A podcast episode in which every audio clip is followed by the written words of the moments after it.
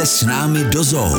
Většina lidí asi ví, že když se jde na netopíra, tak se bere sebou speciální zařízení, abychom je mohli slyšet. Jak je to teda u kaloňů? U netopírů u našich jsme zvyklí, že se vlastně dorozumívají echolokací nebo používají echolokaci k orientaci. Kaloni to zase tolik nepoužívají, mají taky echolokaci, ale spíš eh, jsou zvířata, které se orientují s zrakem, mají veliký oči, vypouklý a sluchem. Takže vydávají zvuky, které my můžeme slyšet. Vydávají, vydávají slyšitelné zvuky pro nás, pro člověka a prakticky pořád si mezi sebou povídají, štěbetají, honí se a když tak jako zhruba koncem zimy začíná období páření, tak eh, neustále po sobě křičí a honí se. Takže pokud je chceme slyšet tady v zoo, tak nejlépe někdy koncem zimy, Určitě. kdy, jsou nejaktivnější. Le, leden, únor, tak je tam nejvíc pištění. A co třeba nějaké jako nebezpečí vůči lidem? Jako mm, povídá se, že se můžou zamotat do vlasu.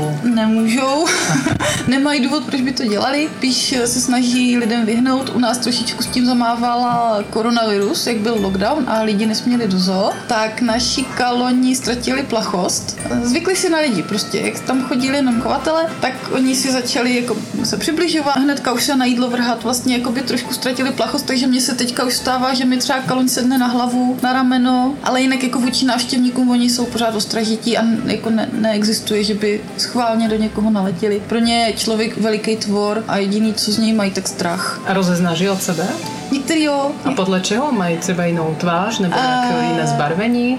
Poznám, jako barvičky taky se mění, protože to mládě vlastně ono se jim říká eh, kaloň zlatý, kromě toho, že to je kaloň rodriguezský. Ty mláďata jsou krásně úplně zlatý, úplně lesklý, potom s věkem trošičku jakoby hnědnou, už to není taková oslnivá zlata, ale mají i různé čumáčky, když si na ně člověk zvykne, jsou různých velikostí, opravdu jsou tam ty matrony, takový kalonice pořádný, ty si poznám bezpečně. Celkem snadno se roz, rozezná pohlaví, takže poznám kluky od holek. A mají třeba různé povahy? Jsou kaloni oprsklejší a jsou kaloni, co se drží zpátky.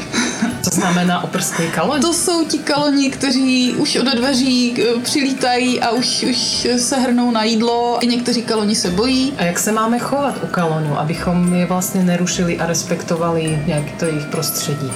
To je jako u všech zvířat. Nekřičet, nedělat prudký pohyby, nerušit je, nedej bože po nich něco házet. Každý zvíře má rádo, když jsme potichu a jenom se díváme. A ještě se zeptám, smrdí kaloní? Slýchám od návštěvníků, když vejdou dovnitř, jako foj, tady to smrdí. Mně nesmrdí, já nevím, oni jak se živí tím ovocem, tak oni jsou takový nasládlí, jako. Mně, mně to jako ne, nesmrdí, ale asi záleží na vkusu. Tak jo, moc krát ti děkuji. Pojďte s námi do zoo každou neděli po 11. hodině. Český rozhlas Vysočina. Žijeme tu s vámi.